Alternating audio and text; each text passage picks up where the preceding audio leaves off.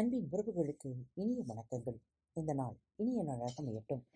இன்று தங்களது பிறந்தநாள் மற்றும் திருமண நாள் விழாவை கொண்டாடும் அனைவருக்கும் மனம் நிறைந்த வாழ்த்துகள். இன்று உங்களுக்கான இரகசியத்தின் பகுதி இது உங்களுக்காக. எப்பொழுதும் நல்ல வெற்றியை கவர்ந்தெழுங்கள். பிரச்சனை இங்குதான் உள்ளது. பெரும்பாலான மக்கள் தங்களுக்கு என்ன வேண்டாம் என்பதை பற்றி தான் சிந்தித்து கொண்டே இருக்கிறார்கள். பின்னர் மீண்டும் மீண்டும் அந்த வேண்டாத விஷயங்களே ஏன் வருகின்றன என்று வியந்து கொண்டிருக்கின்றனர். தாங்கள் விரும்பியவற்றை மக்கள் பெறாதிருப்பதற்கான ஒரே காரணம் அவர்கள் தங்களுக்கு எது வேண்டும் என்பதை விட தங்களுக்கு எது வேண்டாம் என்பது குறித்து அதிகமாக சிந்தித்து கொண்டிருப்பதுதான். நீங்கள் சிந்திக்கும் எண்ணங்களை உற்று நோக்கி கவனியுங்கள். நீங்கள் சிந்தும் வார்த்தைகளை உன்னிப்பாக கேளுங்கள். இந்த விதி முழுமையானது. எவ்விதமான தவறுகளுக்கும் இங்கு இடமில்லை. மனித குலம் இதுவரையில் சந்தித்த எந்த ஒரு கொள்ளை நோயை காட்டிலும் படுமோசமான தொற்று நோய் ஒன்று பல நூற்று ஆண்டுகளாக நம்முடைய தலைவிரித்து ஆடிக்கொண்டிருக்கிறது. அதுதான் எனக்கு வேண்டாம் என்னும் தொற்று நோய். தங்களுக்கு எது வேண்டாம் என்பதை குறித்து சிந்தித்து கொண்டு, பேசிக்கொண்டு, செயல்பட்டு கொண்டு தங்களது கவனம் முழுவதையும் அதில் குவித்து கொண்டிருப்பதன் மூலம் மக்கள் இத்தொற்று நோயை பேணி வளர்க்கின்றனர். ஆனால் நம்முடைய இப்போதைய தலைமுறை வரலாற்றை மாற்றி எழுதப் போகின்றது. ஏனெனில் அத்தொற்று நோயிலிருந்து விடுதலை அளிக்கவல்ல அறிவை நாம் பெற்றுக்கொண்டிருக்கிறோம். அது உங்களிலிருந்து துவங்குகிறது. உங்களுக்கு வேண்டியதை குறித்து எண்ணுவதன் மூலம், பேசுவதன் மூலம் உங்களால் இந்த நவீன சிந்தனையை இயக்கத்தின் முன்னோடியாக விளங்க முடியும். நீங்கள் ஒரு விஷயத்தை நல்லதென்று நினைத்திருக்கிறீர்களா இல்லையா என்பதை பற்றியோ, அது வேண்டும் என்று விரும்புகிறீர்களா இல்லையா என்பதை பற்றியோ ஈர்ப்பு விதி சட்டை செய்வதில்லை. அது வெறுமனே உங்களது எண்ணங்களுக்கு ஏற்ப இயங்குகிறது. உதாரணமாக, நீங்கள் உங்களது கடன் தொல்லைகளை பற்றி சிந்தித்து கொண்டு அதற்காக நொந்து கொண்டிருந்தால் இத்தகைய சமிக்கைகளைத்தான் நீங்கள் பிரபஞ்சத்திற்கு அனுப்புகிறீர்கள். எனக்கு இருக்கும் கடன் சுமை குறித்து நான் கேவலமாக உணர்கிறேன், அதாவது உங்களுக்கு நீங்களே அதை உறுதி செய்து கொள்ளுகிறீர்கள். அதை உங்களது ஒவ்வொரு அணுவிலும் உணர்கிறீர்கள். அப்படி இருக்கும்போது கடன் தொல்லை தவிர வேறு எது உங்களை வந்தடைய போகிறது? ஈர்ப்பு விதி ஒரு இயற்கை விதி. அது நடுநிலையானது. அதற்கு நல்லது கெட்டது என்ற பாகுபாடுகள் கிடையாது. அது உங்களது எண்ணங்களை பெற்றுக்கொண்டு அதை உங்களது வாழ்வின் அனுபவங்களாக உங்களுக்கே திருப்பி அனுப்புகிறது. ஈர்ப்பு விதி நீங்கள் என்ன எண்ணிக்கொண்டிருக்கிறீர்களோ அதை அப்படியே உங்களுக்கு திருப்பிக் கொடுக்கும் ஒரு விதியாகும். ஈர்ப்பு விதி மிகவும் கீழ்ப்படிதலுள்ள விதி. உங்களுக்கு வேண்டும் என்ற ஒன்றை குறித்து நீங்கள் சிந்திக்கும் போது கடுமையான தீவிரத்துடன் அதன் மீது உங்கள் முழு கவனத்தையும் குவிக்கிறீர்கள். அதனால் ஈர்ப்பு விதி மிக துல்லியமாக உங்களுக்கு என்ன வேண்டும் என்பதை ஒவ்வொரு முறையும் கொண்டு வந்து கொடுக்கிறது. உங்களுக்கு எது வேண்டாம் என்பதை குறித்து நீங்கள் சிந்தித்து அல்லது கவனம் செலுத்தும் பொழுது, உதாரணமாக, நான் தாமதமாக போக விரும்பவில்லை, என்று சிந்தித்து கொண்டிருந்தால் ஈர்ப்பு விதி உங்களுக்கு எது வேண்டாம் என்பதை கேட்டுக்கொண்டிருப்பதில்லை. நீங்கள் எதை சிந்தித்து கொண்டிருக்கிறீர்களோ அதை நிஜத்தில் உங்கள் முன் கொண்டு வந்து சேர்க்கும். அதுவே உங்களிடம் மீண்டும் மீண்டும் வந்து சேரும். உங்கள் விருப்பங்கள் குறித்தோ அல்லது விருப்ப இன்மை குறித்தோ ஈர்ப்பு விதி பாரபட்சம் காட்டுவதில்லை. நீங்கள் ஏதாவது ஒன்றில் கவனம் செலுத்தும் பொழுது அது எதுவாக இருந்தாலும் அதை உண்மையாக தெரிவித்து கொள்ள நீங்கள் பிரபஞ்சத்திடம் அழைப்பு விடுக்கிறீர்கள். உங்களுக்கு வேண்டும் என்ற ஒன்றை குறித்து நீங்கள் தீவிரமாக சிந்தித்து கவனம் செலுத்தும் போது அக்கணத்தில் பிரபஞ்சத்திலேயே அதிக சக்தி வாய்ந்த ஒன்றிடம் நீங்கள் விரும்புவதை பெற வேண்டுகோள் விடுக்கிறீர்கள். வேண்டாம், இல்லை, கிடையாது அல்லது அது போன்ற வார்த்தைகளை கூறும்போது ஈர்ப்பு விதி அவற்றை இப்படித்தான் எடுத்துக்கொள்ளும். நான் இந்த ஆடையில் எதையாவது கொட்டிவிட விரும்பவில்லை, நான் இந்த ஆடையில் எதையாவது கொட்ட விரும்புகிறேன். எனக்கு மோசமான முடித்திருத்தம் வேண்டாம், எனக்கு மோசமான முடித்திருத்தம் வேண்டும். எனக்கு தாமதமாக போக வேண்டாம். உங்கள் ஈர்ப்பு விதி உங்களது அணுக்களில் எனக்கு தாமதமாக போக வேண்டும் என்று பதிவு செய்யும். அந்த நபர் என்னிடம் அநாகரிகமாக நடந்து கொள்ளக்கூடாது என்று நான் விரும்புகிறேன். அந்த நபரும் இன்னும் பலர் என்னிடம் அநாகரிகமாக நடந்து கொள்ள வேண்டும் என்று நான் விரும்புகிறேன்.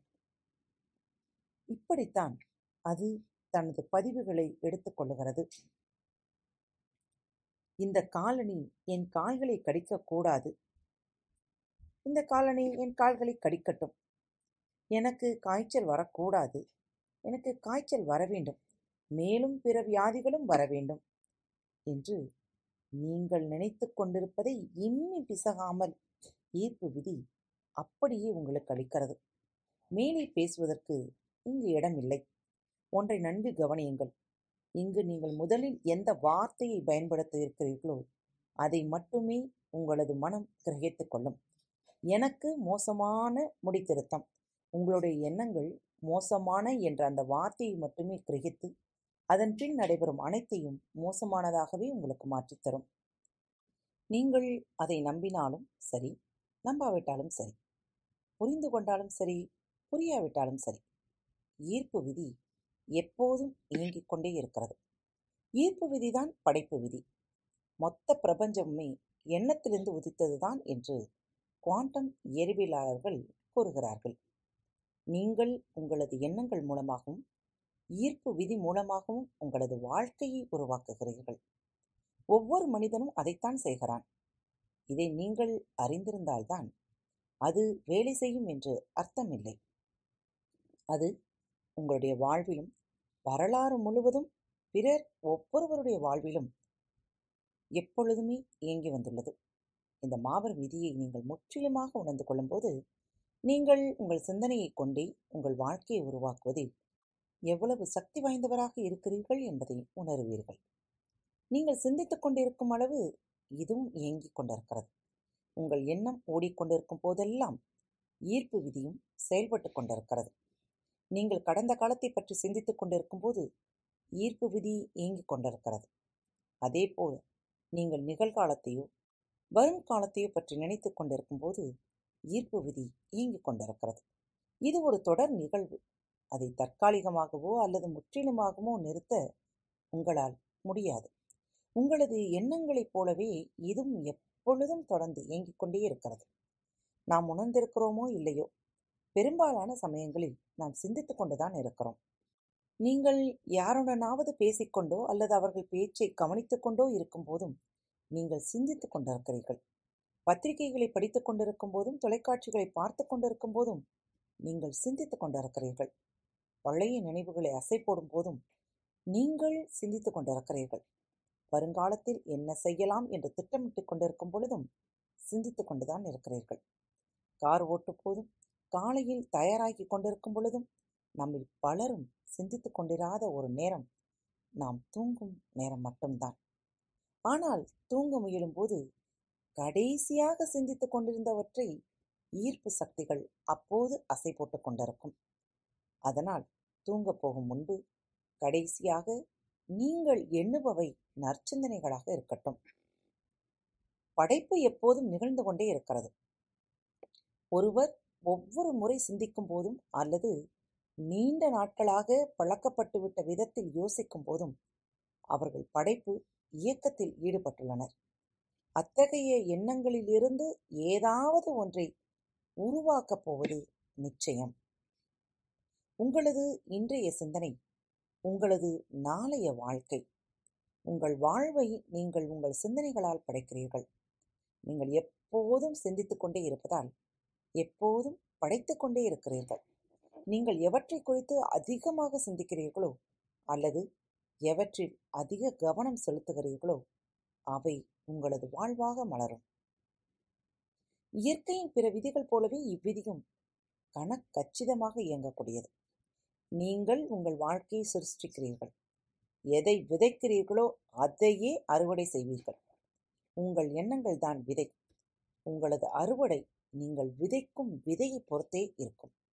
நீங்கள் எப்பொழுதும் குறை கூறிக்கொண்டே இருந்தால் உங்கள் வாழ்க்கையில் குறை கூறுவதற்காக இன்னும் பல சூழல்களை ஈர்ப்பு விதி ஆற்றலுடன் கொண்டு வந்து சேர்க்கும்.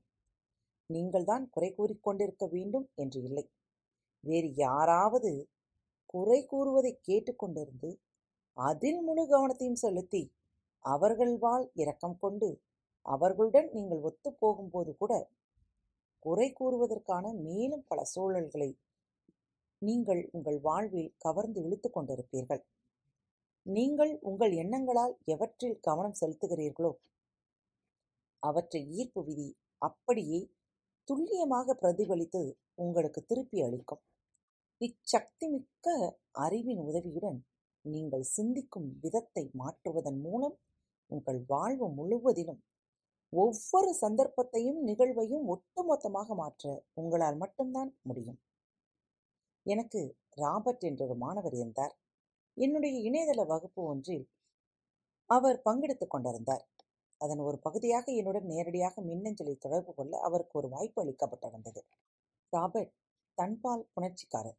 அவர் எனக்கு எழுதிய மின்னஞ்சலில் அவரது வாழ்வில் தான் வெறுத்து ஒதுக்கும் அனைத்து யதார்த்தங்களையும் சுட்டிக்காட்டியிருந்தார். அவரது வேலையில் சக ஊழியர்கள் கூட்டமாக சேர்ந்து கொண்டு அவரை சீண்டினர். அவர்கள் அவரிடம் நடந்து கொண்ட விதங்கள் அருவருக்கத்தக்கவையாக இருந்ததால் அவர் எப்போதும் மன இறுக்கத்துடனே இருந்து வந்தார். அவர் தெருவில் நடந்து செல்லும் போது இப்படிப்பட்டவர்களை வெறுக்கும் மக்கள் அவரை ஏதாவது ஒரு வழியில் துன்புறுத்த விரும்பி அவரை வசைபாடினர். அவர் ஒரு நகைச்சுவை நடிகராக விரும்பினார். அவர் மேடையில் தோன்றும் போதெல்லாம் அவரது தன்பால் புணர்ச்சி குறித்து கேள்வி மேல் கேள்வி கேட்டு பார்வையாளர்கள் அவரை துன்புறுத்தினர். அவரது மொத்த வாழ்க்கையும் சந்தோஷமின்மையாலும் துயரத்தாலும் நிறைந்திருந்தது. அவர் ஒரு தன்பால் புணர்ச்சியாளராக விளங்கிய காரணத்தினால் அவர் தாக்கப்பட்டதை சுற்றியே அவை அனைத்தும் அமைந்திருந்தன. தனக்கு என்ன வேண்டாம் என்று அவர் விரும்புகிறாரோ அதில்தான் அவர் தன் முழு கவனத்தையும் குவிக்கிறார் என்பதை நான் அவருக்கு சுட்டிக்காட்டினேன். அவர் எனக்கு அனுப்பிய மின்னஞ்சலை அவருக்கே திருப்பி அனுப்பி அவரிடம், இதை மீண்டும் படித்து பாருங்கள், நீங்கள் உங்கள் வாழ்க்கையில் எதையெல்லாம் வேண்டாம் என்று விரும்புகிறீர்களோ அதையெல்லாம் பற்றி எனக்கு எழுதி அனுப்பியிருப்பதை பாருங்கள். இவை குறித்து நீங்கள் உணர்ச்சி வசப்பட்டிருப்பதை என்னால் உணர முடிகிறது. எந்த ஒரு விஷயமும் உணர்ச்சி பூர்வமாக அணுகும் போது அவை இன்னும் விரைவாக நடைபெறத் தொடங்கும் என்று கூறினேன். தான் இதயபூர்வமாக விரும்பும் விஷயங்கள் குறித்து அவர் உண்மையிலேயே கவனம் செலுத்த துவங்கினார். அடுத்த 7-8 வாரங்களில் நடந்தவற்றை அற்புதம் என்றுதான் கூற வேண்டும். அவரது அலுவலகத்தில் அவருக்கு தொல்லை கொடுத்து கொண்டிருந்தவர்கள் ஒன்று வேறு பகுதிக்கு மாற்றம் செய்யப்பட்டனர் அல்லது வேலையிலிருந்தே விலகிச் சென்றார்கள். அவரை தொந்தரவு செய்யாமல் அவரை விட்டு தூரச் சென்றார்கள். அவர் தனது வேலையை நேசிக்க துவங்கினார். அவர் தெருவில் செல்லும் போது இப்போது எவரும் அவரை துன்புறுத்தவில்லை. அவர்கள் அங்கிருந்து மறைந்து விட்டனர். அவர் நகைச்சுவை மேடைகளில் தோன்றிய போது மக்கள் அனைவரும் எழுந்து நின்று கைதட்டினர். எவரும் அவரை கேள்விகள் கேட்டு சங்கடப்படுத்தவில்லை. அவர் தனக்கு என்ன வேண்டாம், தான் எதற்கு பயப்படுகிறோம், எதை தவிர்க்க விரும்புகிறோம் போன்றவற்றில் கவனம் செலுத்துவதை விட்டுவிட்டு அதற்கு பதிலாக தனக்கு என்ன வேண்டும் என்பதில் கவனம் செலுத்த துவங்கியதால் அவரது மொத்த வாழ்க்கையும் மாறிவிட்டது. ராபர்ட் தனது எண்ணங்களை மாற்றியதால் அவரது வாழ்க்கையே மாறியது. அவர் பிரபஞ்சத்தை நோக்கி வித்தியாசமான அலைவரிசையில் எண்ணங்களை வெளியிட்டார். ஏற்கனவே எழுந்த சூழ்நிலை எவ்வளவு மோசமாக இருந்த போதிலும் இப்புதிய அலைவரிசையின் காட்சிகளுக்கு ஏற்ப பிரபஞ்சம் கண்டிப்பாக இயங்கியாக வேண்டியிருந்தது. ராபர்ட்டின் புதிய சிந்தனைகள் அவரது புதிய அலைவரிசையாக மாறியதால் அவரது மொத்த வாழ்க்கையின் காட்சிகளும் மாறின. உங்கள் வாழ்க்கை உங்கள் கரங்களில் உள்ளது. நீங்கள் இப்பொழுது எங்கே இருந்தாலும் உங்கள் வாழ்க்கையில் என்ன நிகழ்ந்திருந்தாலும் நீங்கள் உங்களது எண்ணங்களை யோசித்து தேர்ந்தெடுப்பதன் மூலம் உங்களது வாழ்க்கையை உங்களால் மாற்ற முடியும். விடிவே இல்லாத சூழல் என்று ஒன்று கிடையவே கிடையாது. உங்கள் வாழ்வில் ஒவ்வொரு சந்தர்ப்பமும் மாற்றத்திற்கு உட்படக்கூடியதே. ஆம் நேயர்களே, சாவி இல்லாத பூட்டை மனிதன் ஒருபோதும் உருவாக்குவதில்லை. அதே போலத்தான் தீர்வுகள் இல்லாத எந்த பிரச்சனைகளும் கடவுள் உங்களுக்கு ஒருபோதும் அருளுவதில்லை. எனவே தீர்வுகளை நோக்கி உங்களது எண்ணத்தின் சிந்தனைகளை மாற்றி ஒவ்வொரு நிமிடமும் வாழ பழகுங்கள். உங்கள் வாழ்க்கை உங்கள் கையில் மட்டுமே. மீண்டும் அடுத்த தலைப்பில் உங்கள் அனைவரையும் சந்திக்கும் வரை உங்களிடமிருந்து தன்னம்பிக்கையோடு விடைபெற்றுக் கொள்வது உங்கள் அன்பு தோழி. அன்பின் நேயர்கள் அனைவருக்கும் இனிய வணக்கங்கள். நேயர்களே, நமது பாரத் தமிழ் வலையொலி பக்கம் ஹப் ஹாபர் ஸ்டுடியோ அவார்ட்ஸ் 2021 விருதுக்காக பரிந்துரை செய்யப்பட்டுள்ளது. நீங்கள் அனைவரும் மறவாமல் வாக்களிக்குமாறு உங்களை தாழ்மையுடன் கேட்டுக்கொள்கிறேன். இதற்கான இணைப்புகளை கீழே குறிப்பிடப்பட்டுள்ள டிஸ்கிரிப்ஷன் பாக்ஸில் கொடுத்துள்ளேன். நிகழ்ச்சியை கேட்டுவிட்டு மறவாமல் அந்த லிங்கில் சென்று வாக்களியுங்கள். உங்கள் ஒவ்வொருவரின் வாக்கும் நமது பாரத் வலையொலி பக்கத்தை தேர்ந்தெடுப்பதற்கு மிகவும் உதவியாக இருக்கும். மறவாமல் வாக்களியுங்கள். நன்றி.